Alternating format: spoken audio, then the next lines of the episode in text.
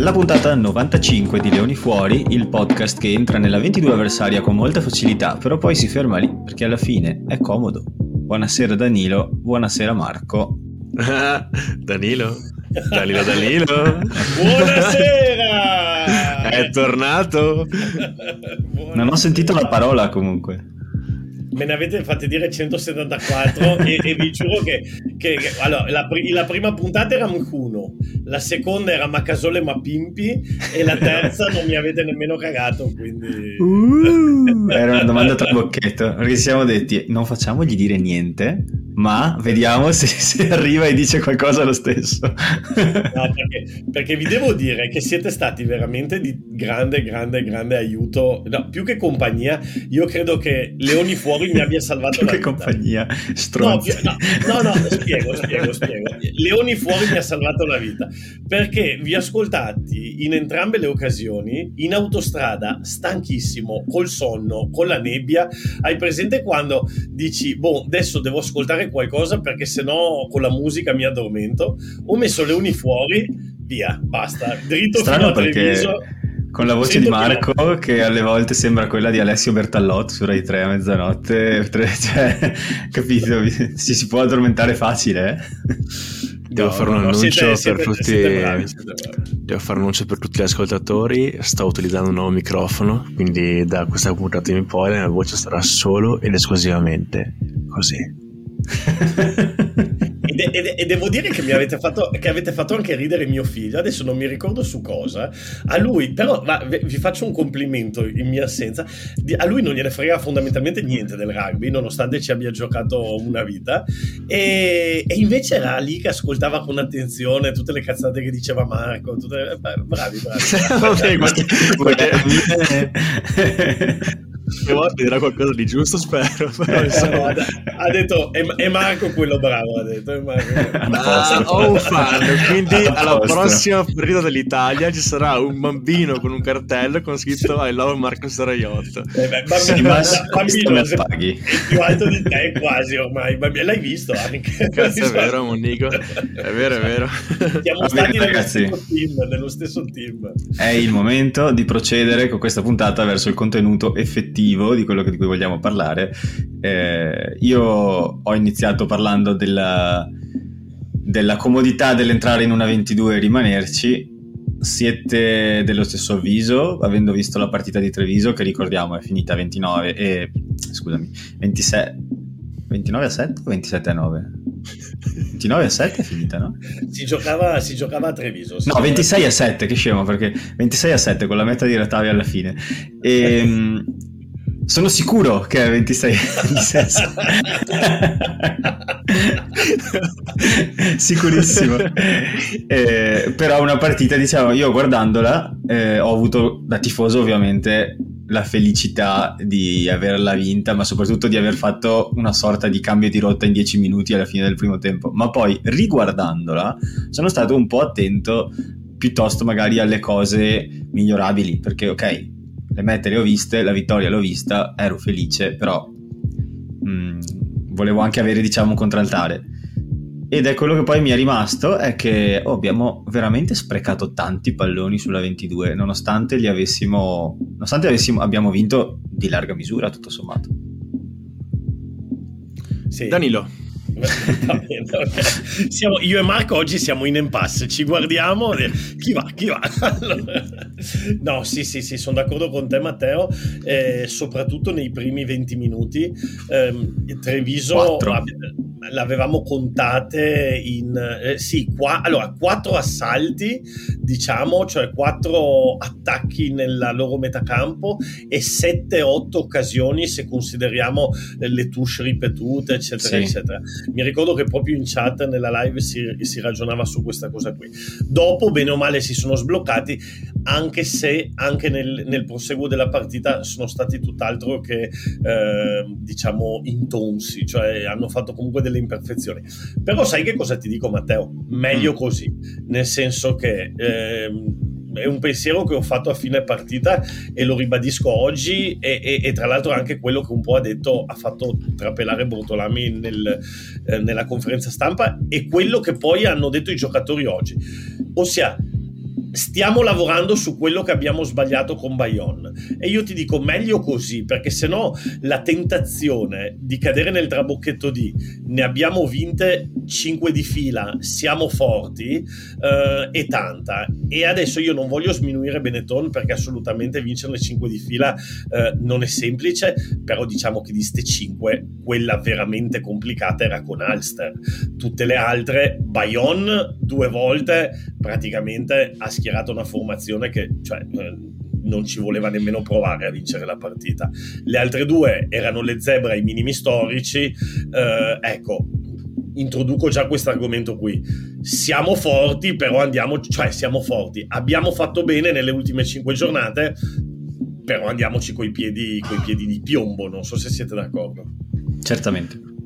Sono d'accordo. La cosa che a me è piaciuta è il fatto che tante volte è successo che la Benetton appunto entrava nei 22, andava addirittura fino ai 5 metri e poi non concretizzava, e questa cosa qua a volte ci mandava un po' in mona, come si dice in portoghese, la partita, perché appunto non arrivando al punto, non arrivando al tabellino, facciamo fatica a poi ribaltarla e portarla a casa. E invece secondo me c'è una grande prova di maturità, perché anche se appunto Bayonne e non è venuta qua con la squadra top, comunque l'hanno portata a casa, comunque hanno fatto 5 punti, quindi, e sono viste anche delle belle azioni, tra l'altro Cannone spettacolare, e secondo me c'è una grande prova di maturità e soprattutto una conferma di alcuni giocatori che sono lì, che appunto stanno sempre di più dimostrando capaci di prendere la maglia al titolare, e ogni partita dimostrano che quel posto lì è loro. E mi viene in mente il signor pompiere Onisi Ratave,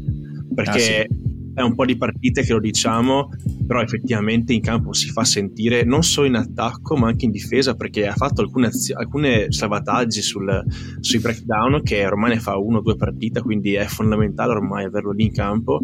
E sono davvero contento perché, come dicevo anche l'altra volta, ci vuole quel tipo di giocatore in grado di rompere il placcaggio ma comunque essere costante in difesa, quindi io sono veramente contento, euforico. No, fammi dire solo che su Ratave sono completamente d'accordo, nel senso che in attacco ci aveva fatto vedere, con Ulster io credo che ho tirato un grido che mi ha sentito tutto Monigo, su quel passaggio di Brex stavo letteralmente impazzendo, e quindi, ma poi non è l'unica, insomma, ci ha fatto vedere tante cose. Però in difesa l'ultima partita con Bayonne mi ha particolarmente impressionato, tant'è vero che vi passo un commento che secondo me è molto centrato, che ha fatto Chiara, la Chiara nella live del canale, che ha detto: Figiano in attacco, meno Figiano in difesa, ed è vero, perché è attento in difesa molto spesso. Non so se questo sia merito del lavoro che sta facendo Treviso in difesa, perché è una cosa che poi si ritrova in tutto il lavoro che sta facendo Treviso in difesa, perché secondo me stanno lavorando in maniera molto attenta e molto specifica. Poi ogni tanto scappa la meta, però insomma stanno facendo un bel lavoro. Guarda, secondo me cogli proprio il segno, perché il lavoro in difesa di Treviso si vede tantissimo. Personalmente non so se sono io che vedo troppi dettagli rispetto a quello che poi ti ricordi. Facciamo sempre l'esempio di quella volta che Ruzza ci ha detto: no, ma che tattica, ero io che volevo fare il bambino col pallone e noi pensavamo fosse una scelta tattica di fare pick and go.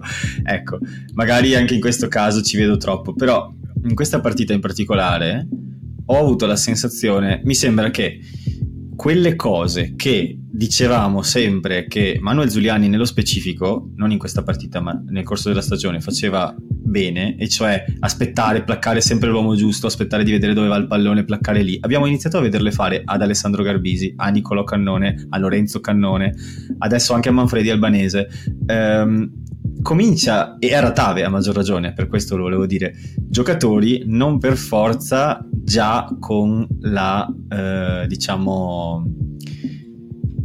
questo tipo di lettura difensiva addosso, in particolare giocatori giovani, giocatori veramente ancora un po' grezzi ovviamente, perché hanno magari 20-22 anni.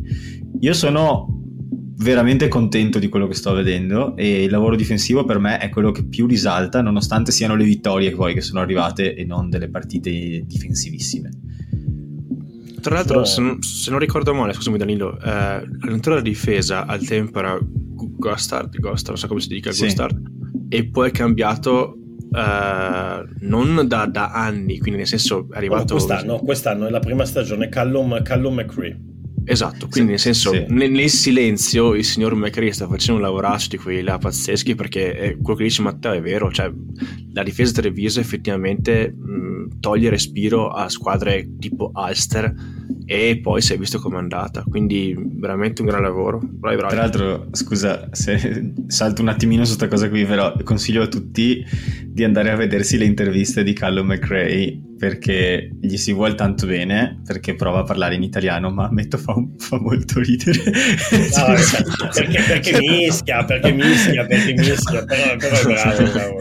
It was a very good partita. Very good partita, sì. Mi fa molto ridere. Cioè, però apprezzo lo sforzo, perché si vede proprio che ci prova tantissimo a integrarsi in tutti i modi, ed è una cosa super apprezzabile. E tra l'altro mi permetto di provare a intuire che è ancora un lavoro in essere, nel senso che in questo momento la difesa di Treviso è una difesa, se avete notato, aggressiva nei primi 5 passi più o meno, dopodiché tende, quantomeno diciamo sul canale centrale, no? Sul secondo canale, aggressiva nei primi 5 passi, poi però soprattutto con squadre come le squadre irlandesi, ad esempio questo con Ulster era molto molto evidente, che tendono a giocare la palla dal pod dietro, no? Direttamente sì. Sull'apertura, e lì si fermano quasi in una posizione sbagliata, perché gli allenatori normalmente ti dicono che non devi mai sederti, no? Però si fermano facendo una difesa quasi da pallacanestro, dove ovviamente perdi un po' di mobilità avanzando ma ne acquisisci lateralmente, e solo dopo scalano.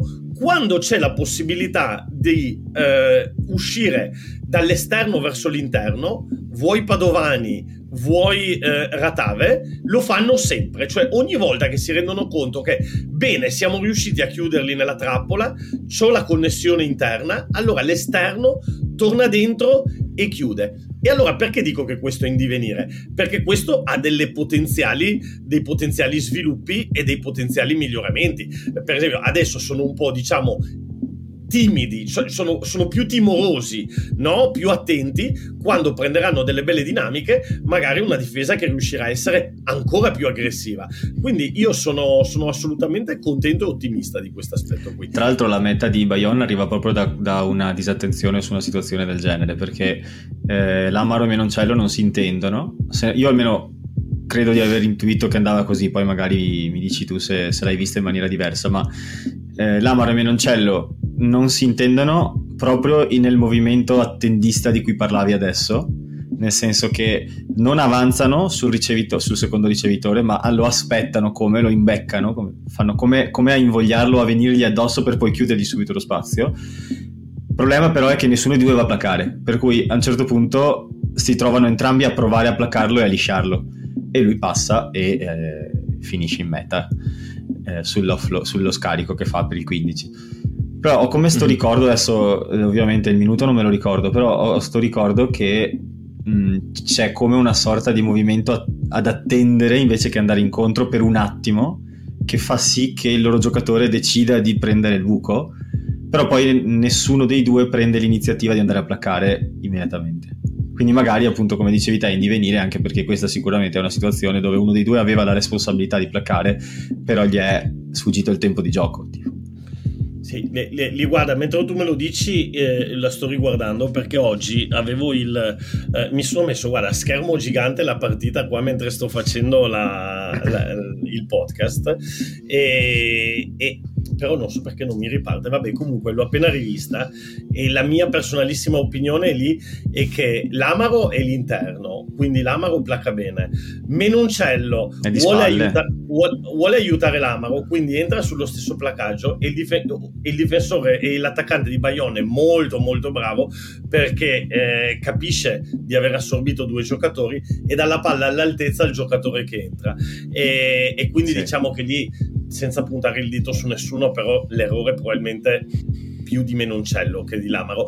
E tra l'altro questo ci porta anche sul discorso che abbiamo sempre detto di Menoncello, che tutti sti ragazzi, e in settimana abbiamo parlato anche tanto di Trulla, abbiamo parlato di Gesi, così magari vi porto anche su questo discorso qui, anche le Zebre, di Trulla, di Gesi, di Bruno, anche se Bruno ha fatto un'ottima partita, di Mori, cioè tutti questi ragazzi giovani a cui gli manca... Bruno, tanto si giovane non è...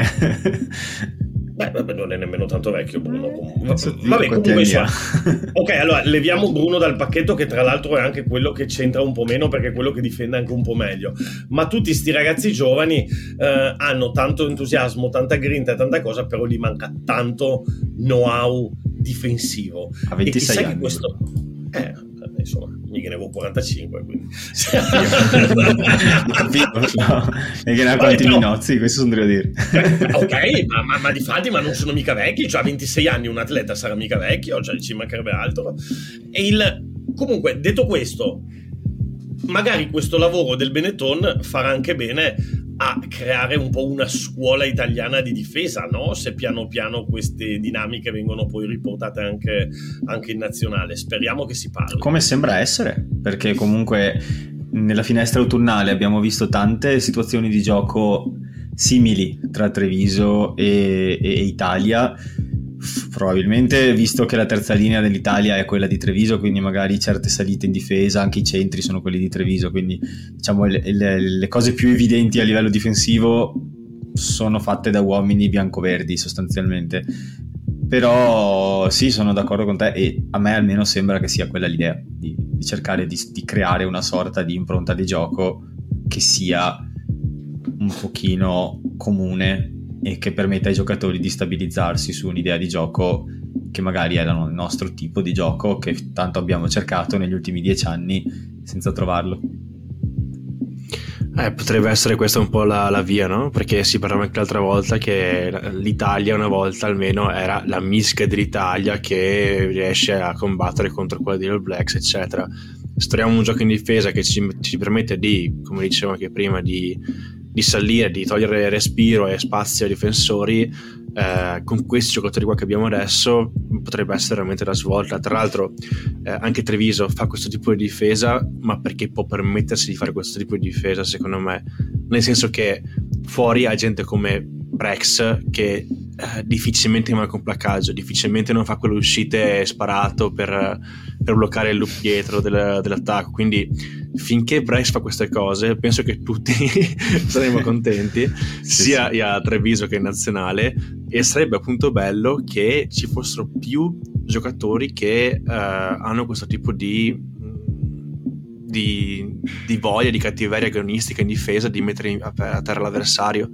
Quindi secondo me poi chiaramente appunto c'è tutto lo staff tecnico eccetera, chiaramente è tutto un lavoro di gestione dei giocatori, però se sono un giocatore di 20 anni e vicino a me ho Brex che fa queste cose qua, io Menoncello sono ancora più portato a spingere in difesa, perché voglio essere a suo livello, voglio essere a quel tipo di, certo, di quel tipo di gioco lì. Quindi tutti come Duvenaghi Albanese, Duvenaghi Garbisi, è tutta quanta scuola, avere così tanti giovani italiani che sono in questo momento lì nel giro della nazionale, che posso imparare da questi qua, è veramente oro per noi.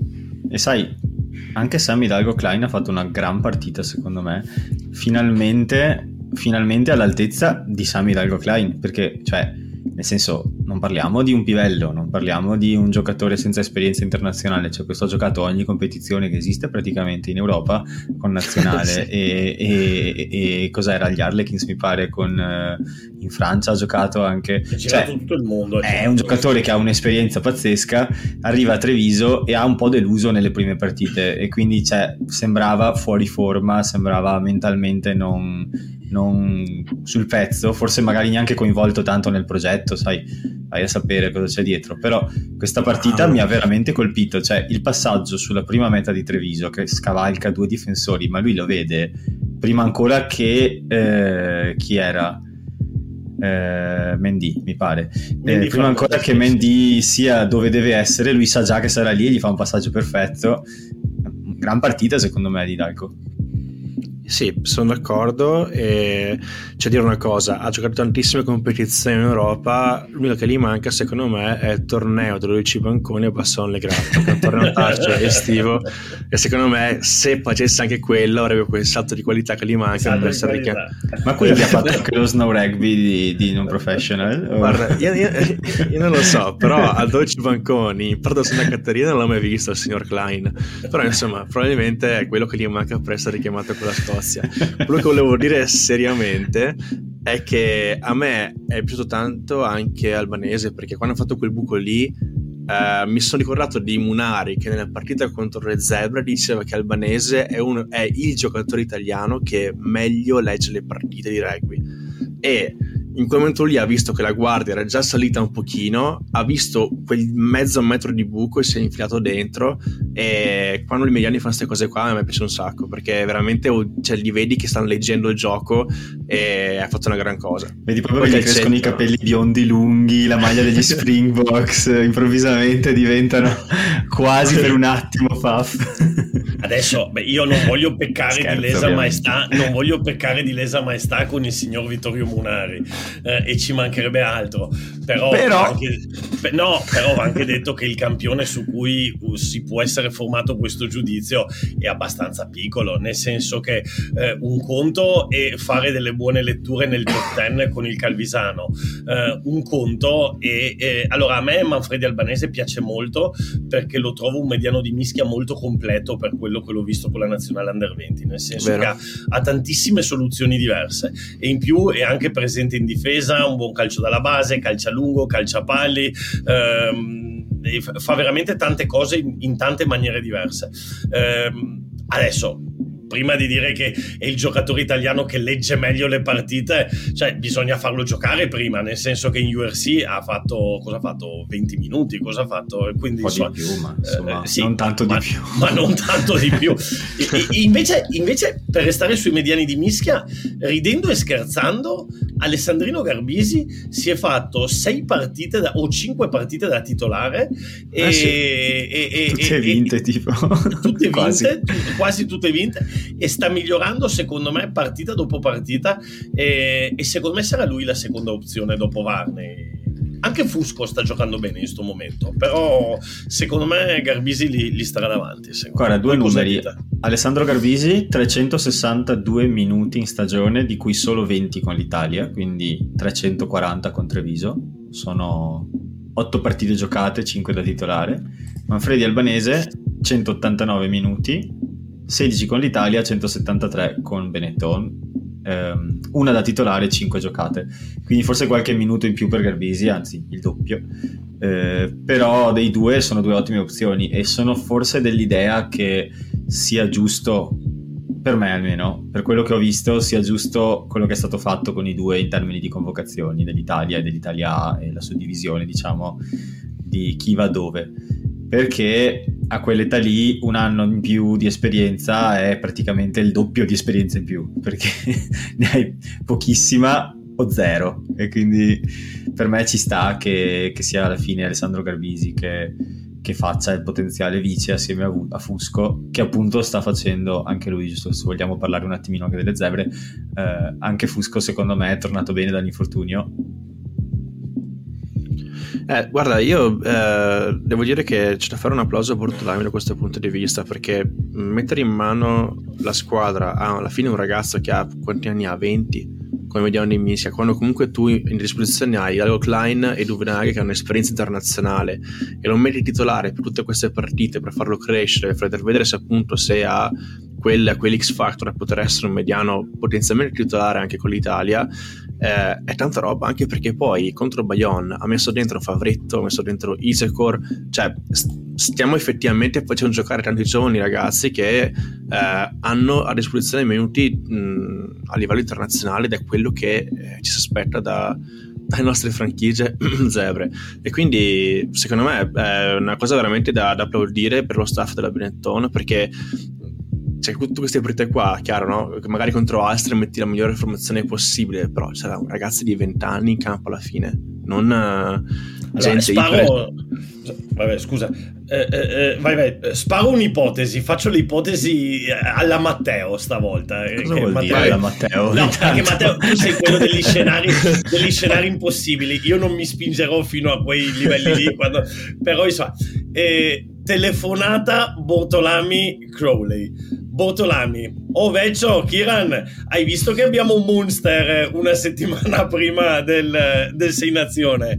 Che cosa facciamo? Tu chi è che mi lasci dei 4.000 che ti diamo? Perché Munster è tipo la partita più importante della stagione per il Benetton. Kieran, ok, ti do Ruzza, ti do Lamaro, però tu mi fai giocare Garbisi 6 partite perché non so che cazzo fare con mediano di mischia se Varney si infortunia. Come lo vedete questo scenario? Plausibile. Devo fare dei complimenti per l'accento finto inglese, perché veramente ho chiuso gli occhi e mi sembrava di essere in conferenza stampa per un secondo solo. Io lo vedo plausibile, però sai che forse non lo so, forse non se lo rischia proprio anche Alessandro Garbisi titolare. Non lo so. No, non hai capito il mio scenario allora. Cioè, ho detto che Bortolami ha chiesto, in questo ipotetico scenario, che adesso te lo spiego meglio perché forse in effetti la mia imitazione non era proprio Bortolami.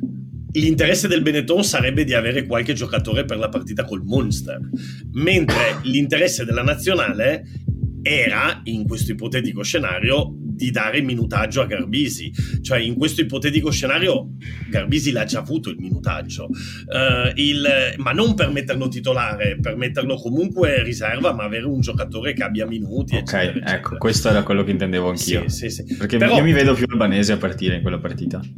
No, ma Albanese non ce n'è meno con... Ma di cosa stai parlando? Dell'Italia? Di Monster. Ah, ok. No, ma io stavo parlando del fatto che a Garbisi... aiuto! Non ho capito niente, mi dispiace. Io stavo parlando come direbbero che... da Londini, staglia, come che era? Tu hai capito, no? Stacca, Marco, quello che ho detto. Hai capito quello che ho detto, no? Sì e no. Farò io il pacificatore. Chi vedete a giocare con Munster? Duvenage o Albanese. Perfetto. Chi vedete dietro a Varney a giocare con l'Italia? Garbisi. Perfetto. Quindi okay, ho risolto. Io quello che dicevo non è che Garbisi venga liberato, perché in effetti Garbisi in quella partita può anche non servire, perché abbiamo Duvenage, abbiamo Albanese e abbiamo Hidalgo-Clyne. Io dico che nella partita con Munster al Benetton servirà gente e non è detto teoricamente che ce l'abbiamo, perché è la settimana prima del Sei Nazioni e quindi in quella partita Treviso si gioca la stagione, ragazzi. Cioè, perché possiamo dire, scherzare, fare, ragionare, ma in quella partita ci giochiamo la stagione, perché non so se avete guardato il calendario. Sì. Abbiamo Munster, se vuoi lo dico per i nostri ascoltatori, e 3 partite con le sudafricane, è molto semplice. Sì. Lo diciamo per i nostri ascoltatori, guarda, ce l'ho qua davanti. Allora, il 28 di gennaio c'è dov'è qua? Benetton Munster a Treviso. Come dice Danilo, partita dove si gioca sostanzialmente la stagione, perché è tipo la penultima in casa prima di aprile o qualcosa del genere, perché poi c'è URC la volta dopo contro Cardiff a Cardiff il 18 febbraio, però nel turno di riposo delle 6 nazioni, quindi scordatevi i titolari, scordatevi i nazionali più forti, probabilmente si fanno il loro turno di riposo, quelli che giocano titolari anche con l'Italia, quindi non ci saranno, magari ci liberano, che ne so, uno Zuliani o... però non avrai, o Pettinelli, ma non avrai la formazione titolare. Poi il 4 marzo, sempre in un turno di riposo, Ospreys Benetton, stesso discorso che si fa per Cardiff, sì, poco... E poi comunque, Matteo, scusa se dire, ma liberino chi liberino, noi in trasferta abbiamo vinto una volta in 4 anni, tra l'altro, quindi anche se li avessimo tutti non è che esattamente. Poi il 25 marzo Benetton Rugby Emirates Lions a Monigo, però è il turno dopo Scozia-Italia che è il 19 marzo o 18 marzo. E cosa vuol dire questo? Vuol dire che probabilmente saranno cotti bolliti come delle galline tutti quanti, e io non mi aspetto una partita di grande prestazione fisica, e soprattutto mi aspetto che i titolari dell'Italia quella partita non la giochino da titolari. I Lions per contro agli Springboks danno tipo 2 giocatori, per cui sarà una cosa molto diversa, e quella è l'ultima in casa. Dopodiché giochiamo il 17° turno al Kings Park contro gli Sharks in Sudafrica, e il 18° turno, ultimo, il 21 aprile contro gli Stormers a Stellenbosch. E questa volta questa qua specificamente si giocherà a Stellenbosch e non a Cape Town. Quindi sì, come dici te, la partita contro Munster alla fine della fiera sta a vedere, che è forse l'ultima partita davvero che puoi vincere se ci provi, per cui Treviso deve mettere in campo la miglior formazione possibile, perché non so quante altre occasioni avrà di farlo se vuole andare ai playoff. Sì, non sarà semplice, perché ripeto, oggi come oggi guardando la classifica sembra che i playoff siano accessibili, però guardando il calendario un po' meno, insomma, cioè, giochiamo Munster, 2 in Galles, 2 in Sudafrica e una contro i Lions, insomma. Sì. Non voglio essere pessimista, no. Marco, lei cosa dice? Che... Ma insomma ragazzi, speriamo bene, come si dice in questi casi. L'esperto. L'esperto dice speriamo bene. Il pandit del rugby italiano. No, io appunto, come dite voi, penso che questa qui prossima sia veramente fondamentale, ma non solo a livello di classifica, anche per proprio determinare che tipo di squadra diventerà Treviso. Perché siamo in una situazione in cui se ci giochiamo magari portiamo a casa anche un punto di bonus difensivo, non lo so, rimaniamo lì, altrimenti dopo è veramente difficile, quindi difficile pensare a rimanere nei playoff eccetera, e sarà veramente interessante vedere che tipo di formazione butterà giù Bortolami, e quello che mi auguro è che comunque ci sarà un equilibrio, diciamo, tra quelli che avranno poi la 2 nazionale e quelli che giocheranno, però cioè, contro Munster potremmo fare veramente colpaccio. Sì, sì. Che dite? Procediamo, parliamo un attimino di quello che abbiamo chiesto ai nostri ascoltatori. Il leone d'oro bisogna dare, no? Dobbiamo dare il leone d'oro, hai ragione. Bravo Dani. Per qualche motivo tendo a dimenticarmi di questa cosa. Vogliamo fare delle nomination. Tu chi hai? Tu chi? Io? Tu Danilo, sì. Ah. Allora io ti dico, io mi faccio portavoce della chat durante la live. Allora, sono stati nominati 4 giocatori e poi è stato fatto il sondaggio e praticamente 2 hanno quasi pareggiato, poi era avanti uno, avanti l'altro, avanti uno, avanti l'altro. I 4 giocatori che erano stati nominati erano stati Minozzi, che ha fatto una partita interessante a parer mio, poi era stato nominato Ruzza, che vabbè, Ruzza, cioè se ne nomini 4 Ruzza c'è sempre, sì. E non anche solo per quel carry dove sembrava tipo che avesse delle catene con delle persone che lo tiravano da dietro, lui comunque è arrivato 10 metri più avanti, quello della meta di Mendy, sì. Che poi arriva, sì. Esatto, sì, sì. E poi invece i 2 che realmente si sono contesi nel sondaggio sono stati Lorenzo Cannone, Nicolò Cannone, che è quello che poi l'ha vinto realmente, a cui è stato assegnato anche dai giornalisti Sky, e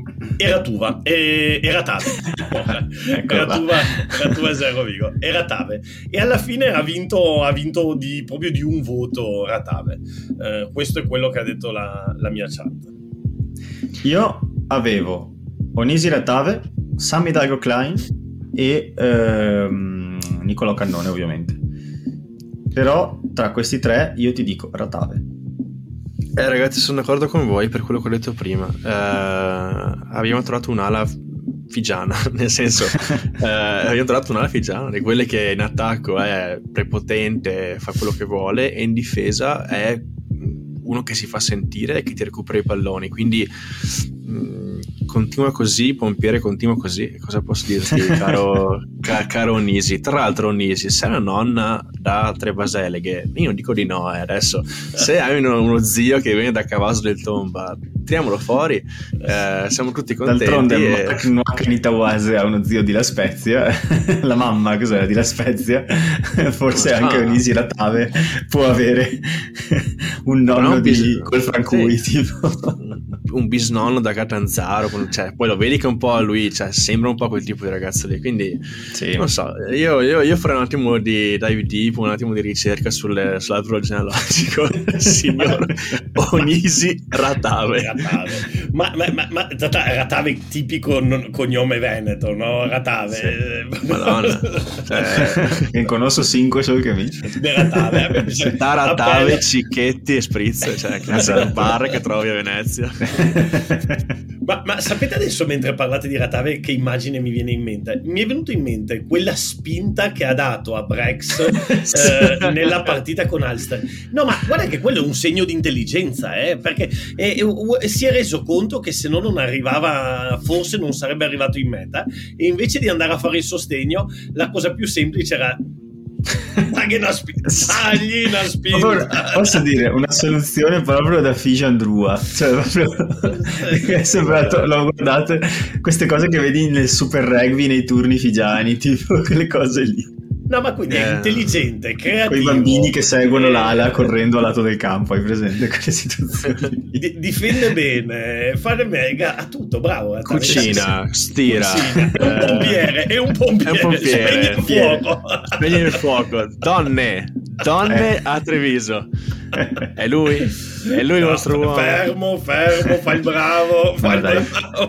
Non creiamo un altro caso. Non creiamo altri casi. Però comunque, secondo me, su cui vedrà della spinta è da metterlo in slow motion e mettere la canzone Titanic sotto, perché secondo me è una cosa romanticissima.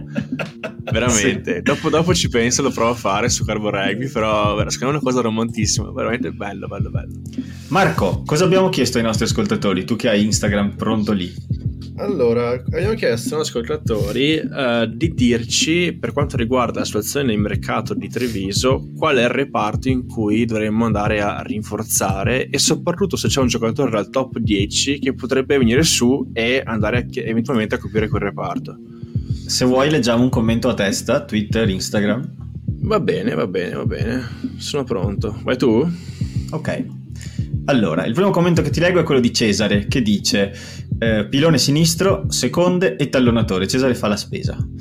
Non seguo molto il top 10, però tipo Ortombina, Montemauri li proverei a livello URC. Penso però che ci sono giocatori alla Benetton che dovrebbero giocare molto di più, tipo Albanese e Drago.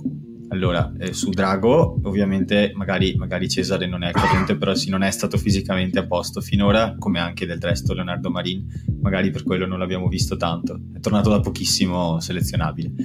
Albanese sono d'accordo, però c'è tanta competizione al 9.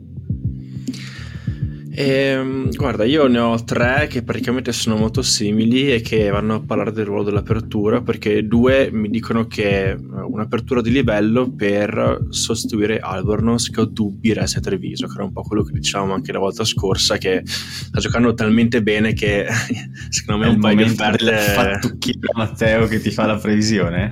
Mamma mia, che bel giocatore che Albornoz. Io l'ho detto nel nostro gruppo WhatsApp. Mi spiace tantissimo, ma sono abbastanza sicuro che il prossimo anno Albornoz giocherà a Parigi o con i bianco strisciati o con i rosa, e perché entrambi avrebbero un motivo di comprarlo. E chissà, l'altro, ma Matteo ha una capacità di prendere queste cose totalmente random che ti giuro è fuori dal normale. Cioè, Matteo, ricordo che disse Garbisi a Montpellier, poi disse Kieran Crowley allenatore della nazionale italiana quando era appena stato esonerato da Treviso, e io gli ho detto ma Matteo che cazzo sei tu di dire, e dopo 2 mesi Kieran Crowley allenatore della nazionale. Un'altra cosa che ho detto su Twitter, però, questa Eddie Jones in Australia prima di questo mondiale, l'ho detto su Twitter ed è successo. Allora, e anche questa non era semplice, Danilo, non era semplice. Cioè, Danilo, io ti giuro che inizio ad aver paura. Ti giuro che inizio ad aver paura. Danilo, no, scherzo. No, fai bravo, fai bravo. No, il mio discorso è che secondo me bisognerà dare posto. Un giocatore come Montemauri avrà bisogno di posto a livello URC, secondo me. Treviso difficilmente riuscirà a tenere un talento come Albornoz, perché ormai è palese che sia di livello massimo, e mi sembra che sia il Racing che lo Stade Français abbiano dei motivi per volere un'apertura argentina del genere, e noi abbiamo questa possibilità, capito? Why not? No, volevo dire una cosa, Danilo. Tu pensa a Matteo che si fa tutte queste previsioni e poi quando effettivamente accadono lui è a letto con Somorosa la mattina, si sveglia, legge la notizia e la scuote dicendo hai visto, cazzo, hai visto, te l'avevo detto. I'm sorry but the t-shirt of Garbisi stays on during sex. Cosa lì, scuotendola veloce veramente, e lei fa ma cosa te l'avevo detto, cazzo, ok? E lei, ma cosa sei? Chi? Eddie Jones lei, ma chi Eddie cazzo Jones, è Eddie Jones? Ma che cazzo è Eddie Jones? Montpellier, ma che cazzo no, quando è uscita l'immagine di Garbisi con la maglia del Montpellier, che è arrivata senza preavviso, ha preso di sorpresa tutti, anche Bortolami, tipo. Anche lui. Io mi ricordo di averla vista e la prima roba che ho fatto è stato, ho pubblicato un meme con top 10 anime betrayals, tipo subito, perché cioè proprio non ho processato il lutto e dopodiché ho mollato un urlo. Mi fa veramente spavento. Su Montemauri fatemi dire una cosa, io non seguo tanto il top 10, anche se adesso vorrei iniziare a farlo, però venerdì scorso ho fatto una chiacchierata con Samuele di Top 10 Rugby, il canale ovale su Twitch, e lui è di Rovigo e segue tutte le partite del Top 10 e mi ha detto che Montemauri fa proprio la differenza, cioè mi ha detto che è proprio un giocatore, lui ha detto io da tifoso di Rovigo lo vorrei a Rovigo per tutta la vita, però mi ha detto è proprio un'altra categoria, e quindi credo anch'io che... Poi abbiamo fatto un ragionamento anche su questo, tanti giocatori che sono di un'altra categoria nel top 10 poi non è detto che lo siano in URC. Per esempio lui mi ha detto che Isekor nel top 10 cioè proprio era di un'altra ma categoria, ma anche Dare come estremo faceva o Dare esattamente. Arrivano nello URC, ci vuole un po' di tempo per ingranare, e lì secondo me ragazzi quello che fa la differenza non è il fisico, non è la gamba, non è quello, ma è la testa, secondo me, cioè, però su questo la testa non nel senso di disciplina anche, ma la testa nel senso di capacità di vedere e di capire rugby, secondo me è quello che fa la differenza, perché se tu sei un Isekor metti, hai la potenza di un carro armato, però magari in top 10 ti basta, in URC hai gli avversari che ti anticipano le mosse e quindi ti annullano quella capacità fisica. Poi io su Isaac ho ancora tante grandi speranze, però questo era per capire un po' il passaggio, no? tra il top 10 e il... Io ragazzi, a proposito di top 10, così poi chiudo anche le risposte da quel punto di vista, ho un paio di nomi che mi sono arrivati come potenziali giocatori che poi potrebbero anche venire in URC. Il primo nome è quello di Seumani Locatelli, che è il capitano di Ghiadane, gioca a terza linea, e mi è arrivato questo nome, quindi io appunto come Danilo seguo purtroppo poco il top 10, quindi non sono troppo corrente delle prestazioni. E un altro nome è quello di Uncini, sempre qui, questo è del Rovigo, che ha commentato che tra 1 forse 2 anni potrebbe salire in URC. E poi abbiamo il centro di Petarca, che è Pamafou, penso che si dica così, Pamafou, e poi Federico Cominetti dei Lions. Beh, quindi questi sono i nomi con l'Under 20 l'anno scorso. È vero. Questi qua sono i nomi che mi sono arrivati per quanto riguarda i potenziali giocatori che potrebbero salire in URC. Sì, io mi aggancio al commento di prima. Emanuele dice Montemauri lo proverei, anzi lo avrei pure convocato per le 6 nazioni. Adesso vabbè, ognuno ha le sue visioni, ne abbiamo parlato. Su Montemauri sono d'accordo, fa la differenza se lo vedi a livello top 10, perché sembra veramente tanto intelligente, sarebbe bello vederlo a livello URC. Poi Elveccio, ciao Elveccio, dice un tallonatore visto infortunio Lucchesi e una seconda linea. Immagino, visto che rimarremo sguarniti durante il 6 Nazioni. visto l'infortunio di Scrafton. Poi, sì, anche io gli stessi. Cioè, anche io ho un talonatore, ho una seconda linea e anche un pilone, diciamo anche riferito a quello che è successo con Dare e poi tutto quello che è successo dopo. Via, quindi, quindi questi qua appunto sono i ruoli che ho io. Sono un centro, un talonatore e una seconda linea e un pilone. Riguardo il pilone abbiamo la certezza che dal prossimo anno, beh meglio la certezza, si è parlato in maniera sostanzialmente ufficiosa, ma mi sembra forse anche ufficiale, che Mirko Spagnolo dal Petrarca salirà in URC con Benetton Treviso l'anno prossimo, e quindi a livello di pilone eccola qua la mossa di cui parlavamo. A livello di seconda linea invece no, ancora. Io sono contento perché alla fine di quel batch, come in interno batch, quella diciamo quel gruppo di quella nidiata di piloni forti, no? Che di under 20 eccetera, che appunto erano i vari Genovese, Rizzoli esatto, Neculai, esatto. Quello che era rimasto un po' fuori, che quindi anche era rimasto a Petrarca, era proprio Spagnolo, e a me è piaciuto tanto. Cioè, mi sono visto anche le partite del Petrarca, quelle là, mi sembra che fosse in finale, in semifinale, dove ha fatto una meta in finale con il Rovigo, sì, in finale Furlong a 6 Nazioni 2 anni prima. Quindi no, sono contento che alla fine anche a Treviso si porti a casa un pilone di qualità di quell'età, e facciamo un po' di pari pari con le Zebre. Ecco, sì. Tra l'altro su quello, sempre nella chiacchierata che ho fatto con Samuele, lui mi diceva che Spagnolo è un pilone, lui mi ha detto un pilone con le gambe da ala, nel senso wow. Che proprio ha detto sì, no, ha detto che proprio quando parte in campo aperto, perché noi l'abbiamo visto in quell'azione lì dove fa un bellissimo side step, delle capacità di evasione, però ha detto che anche in campo aperto, lui mi ha detto è un simil Fischetti, magari, proprio quello che pensavo anch'io, magari, proprio quello che pensavo anch'io, perché a parte il fatto che ne dovrebbe raccogliere il ruolo, quindi diciamo è, se non sbaglio è pilone sinistro Spagnolo, sì, quindi sì, immagino che se sei simil Fischetti e sei un pilone sinistro è un'ottima cosa, però me l'ha ricordato molto appunto anche nella capacità che ha di rompere la linea tutto sommato anche in alcune occasioni, che per un pilone non è scontato.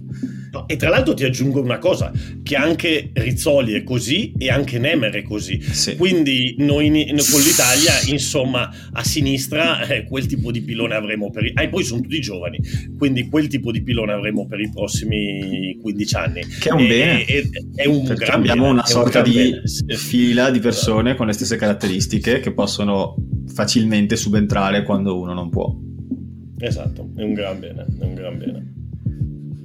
Va bene ragazzi, dobbiamo parlare un attimino, giusto velocemente, della prossima partita, ma ovviamente prima di farlo, visto che abbiamo nominato prima Eddie Jones, mi sembra doveroso quantomeno menzionare il fatto che a questo 6 Nazioni c'è un pochino di ribaltoni in panchina, perché il Galles arriverà con Warren Gatland, richiamato sostanzialmente dalla sua pensione dorata dei British and Irish Lions, dove stava probabilmente non pensando a come schierare insieme tutte quelle terze linee che il Galles ha.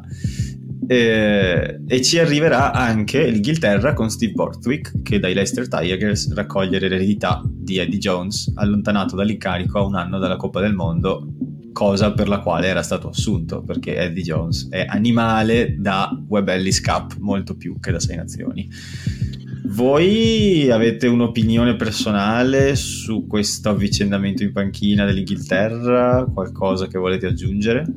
Ma io guarda, penso che la prima partita Inghilterra-Australia ci sarà un momento croccantissimo in cui Eddie Jones va a stringere la mano a Borthwick che dice in italiano "Ocho mi". Diciamo sì, così. Sì. E questa è la semifinale dei mondiali.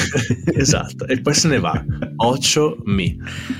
Sì, sì. No, ma infatti io dopo voglio, io ti dico la mia opinione, però dopo voglio l'imitazione di Matteo di Eddie Jones, perché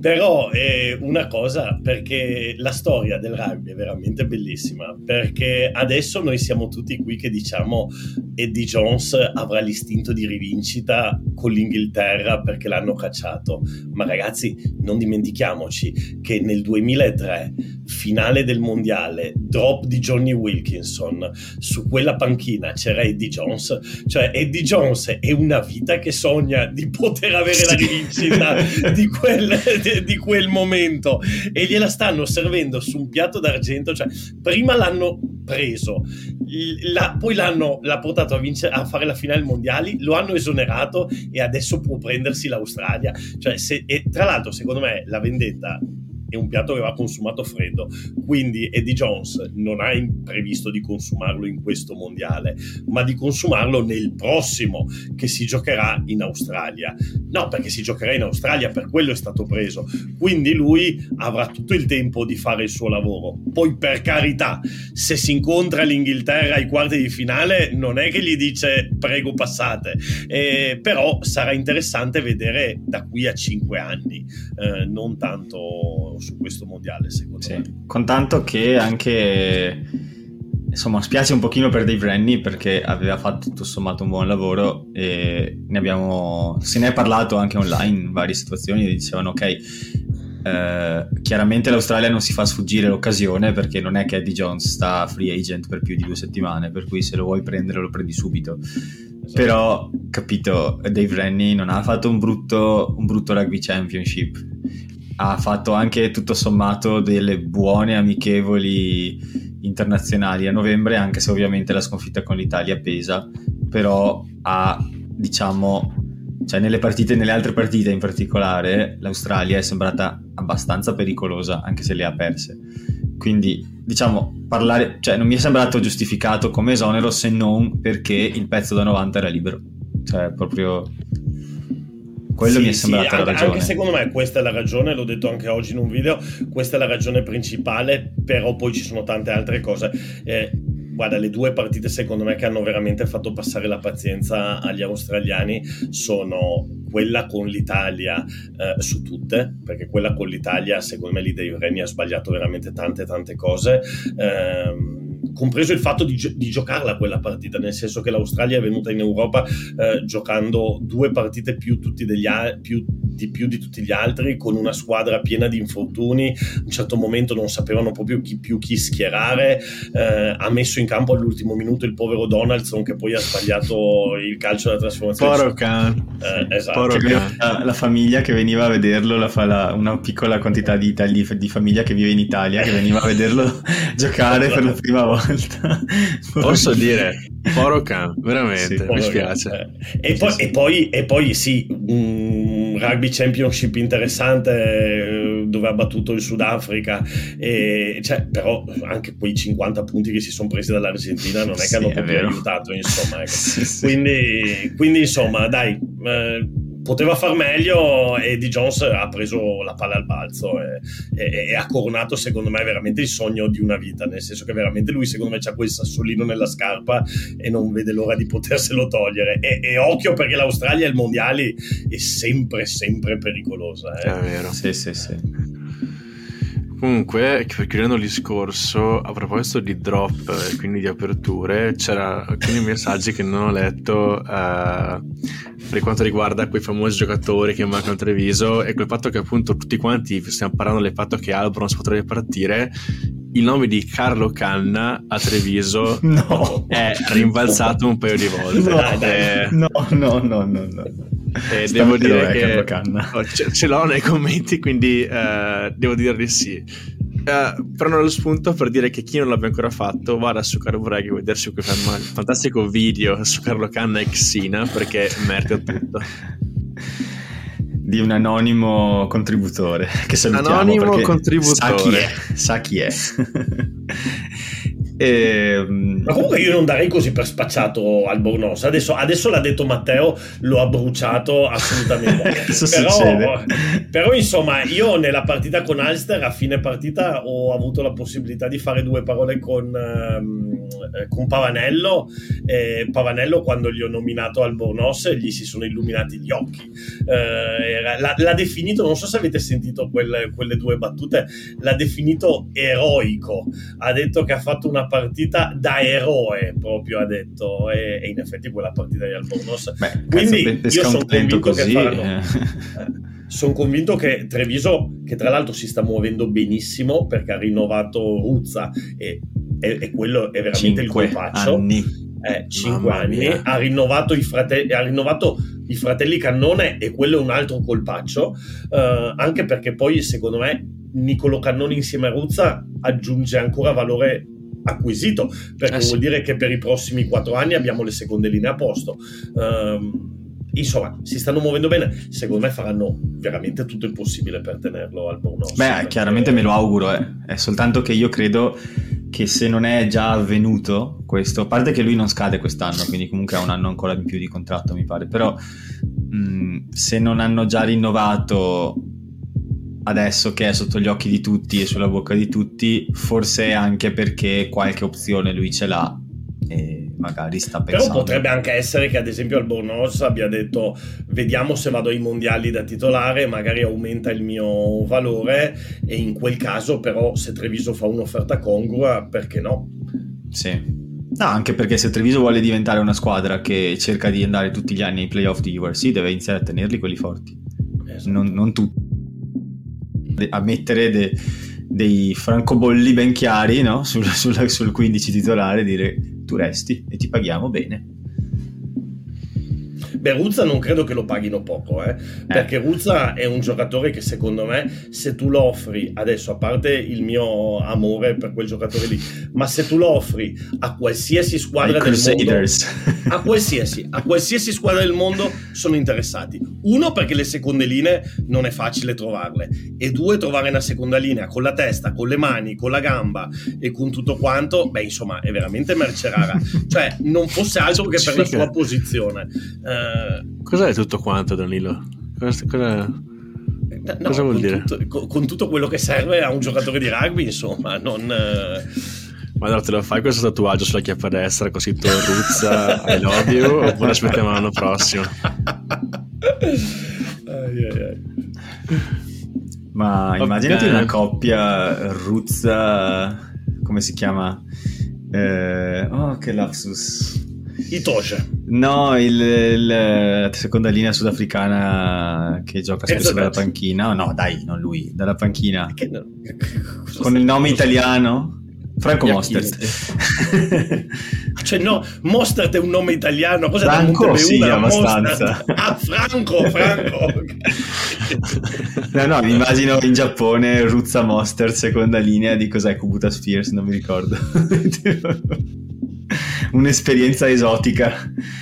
Per fortuna non succederà. Federico Ruzza si lega 5 anni al Benetton Treviso, il contratto mi pare di aver letto più lungo della storia del rugby professionistico in Italia, il che significa che Treviso ha le idee chiare e che anche la federazione le ha, perché se si consentono contratti di questo tipo significa che c'è un piano, c'è un obiettivo comune, e questo si rispecchia anche nelle parole di Innocenti a dicembre, quando ha detto Benetton Rugby, con cui abbiamo un rapporto bellissimo. Adesso il prossimo turno Treviso affronterà lo Stade Français di nuovo in casa, perché stiamo giocando tutte di fila queste in casa, perché a dicembre sono stati molto fuori. Partita ruvidina, però dove lo Stade Français, se ci tiene alla Coppa, deve venire con il coltello tra i denti, perché si trovano sotto in classifica, e se si tengono la Challenge Cup effettivamente devono provare a venire a Treviso e vincere. Treviso invece, per conto suo, che con 9 punti in classifica è abbastanza con le chiappe al caldo, nel senso che adesso siamo secondi a 10 punti, scusa, non 9. Se perdiamo e sia i Citas che poi vincono la partita, credo che comunque passiamo alla fase successiva, perché giocano i Citas contro Po, per cui una delle due vince, se anche una delle due ci supera, siamo qualificati matematicamente, noi comunque siamo almeno sesti. Sì. Esatto. Sì, siamo qualificati. No, in settimana, cioè in sti giorni l'hanno detto, l'unica differenza è che se vinciamo probabilmente giochiamo in casa all'ottavo. Sì, esatto. Se vinciamo o se facciamo magari, non so, un punto bonus, magari anche due e riusciamo a metterci a una lunghezza di distanza ed arrivare almeno entro i primi 3-4, dovremmo avere questo vantaggio. Ma in linea di massima lo sforzo per qualificarsi è stato fatto. Chiaramente il home advantage sarebbe una gran cosa. Io dico solo una cosa, perché con il fatto che arriva lo Stade Français a Treviso, tifosi di Treviso, ragazzi che nati a Monigo, ma una cesta di radicchio, qualcosa, un'offerta a omaggio al signor Paolone Odogu che dà, no? Ma giusto un biglietto omaggio per corso benessere, terme, qualcosa, un coro invece di Leoni, Paolo, non so, un bacio, un abbraccio, una carezza. Secondo me potete fare la vostra parte, fategli sentire tutto l'amore della comunità. Però esatto. Posso dire che a me mi ha anche rotto le balle sta roba, nel senso che no, ma sì, perché però cioè, ci vuole anche un po' di interesse da parte del giocatore, cioè ormai è 2 anni che si parla di sta roba qua. Io capisco che aspettano, adesso è cambiato l'allenatore, aspettano qualcos'altro, però insomma a furia di aspettare alla fine a me piace anche un po' come la gestisce Kieran Crowley. Non ti interessa sta casa a sto punto, dice, realtà... e sti cazzi è stata la risposta di Kieran Crowley. Ha un brand di cose da vestire con Umaga Jacob che no, no, veramente, perché su Instagram tipo mettono sempre queste cose qua di questa loro compagnia insieme. Boh, non so, insomma Paolone ne hanno tanto parlato, noi con Carboreg ogni volta che metto un post li mettiamo sotto la bandiera d'Italia giusto per dargli un indizio di dove andare, quindi siete voi, siamo qua. Sì, è arrivato Umaga, dai, facciamo sta collezione di Wasps, dai che ci divertiamo, dai Paolo. Va bene ragazzi, io direi che possiamo chiudere qui l'episodio. Come sempre vi ricordiamo i nostri link. Allora, io e Marco siamo anche su carborugby.com, su Instagram ci trovate a carborugby, dove adesso abbiamo iniziato a mettere anche occasionalmente la domanda della settimana di Leoni Fuori, così più gente può vedere la domanda. E ci trovate anche su Twitter a carborugby con 3y. Danilo lo trovate a Dumpat Rugby su YouTube e a Dumpat Twitch su Twitch. Credo che tu sia dalle 17 alle 21 tutti i giorni su Twitch. Sì, dalle 17 alle 21 per lo sport in generale, per il segmento sul rugby dal lunedì al venerdì dalle 7 alle 8. Ok. Noi come trio Leoni Fuori ci trovate su Twitter @leonifuori_pod, su Facebook Leoni Fuori, su Spotify e su qualsiasi altra piattaforma di streaming podcast tranne un paio tipo Apple Music, perché non abbiamo l'account. Ci trovate lì e ci farebbe tanto piacere se ci metteste le 5 stelline tanto agognate. Ringraziamo tutti e 47 quelli che l'hanno fatto, perché ci aiuta tantissimo a essere visti. E direi che non c'è molto altro di cui parlare. Avete però i canali Telegram dove potete iscrivervi e ricevere un messaggino ogni volta che pubblichiamo qualcosa, sia come Carborugby che come Leoni Fuori, sono 2 feed diversi. Vi ringraziamo come ogni settimana di averci ascoltato, noi ci sentiamo tra una settimana dopo Benetton Stade Français, speriamo come sempre di commentare una vittoria, ma in linea di massima speriamo di divertirci soprattutto a guardare la prossima partita.